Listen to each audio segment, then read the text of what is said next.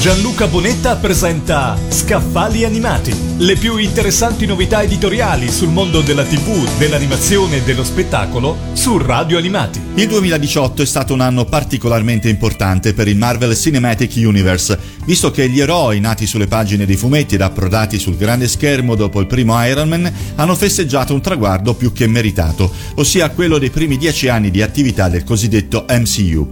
Nonostante la notorietà tra i fans, c'è sempre stato però un dettaglio che spesso è sfuggito agli appassionati, ossia la timeline ufficiale che lega i vari film appartenenti all'universo condiviso. Andrea Suatoni ha provato a mettere un po' d'ordine nella linea temporale dei film Marvel, con il libro dal titolo The Marvel Cinematic Universe, dal primo Iron Man a Avengers Infinity War, dieci anni di storia Marvel tra cinema e tv.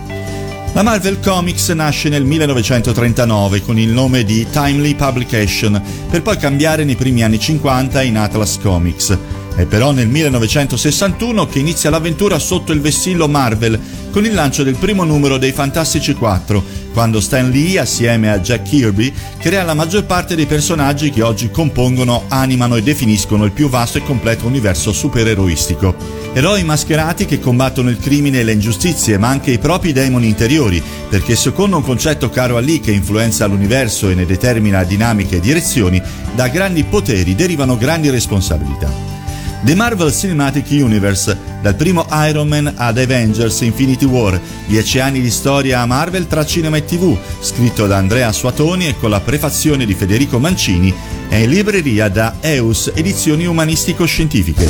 Gianluca Bonetta ha presentato Scaffali Animati, le più interessanti novità editoriali sul mondo della TV, dell'animazione e dello spettacolo su Radio Animati.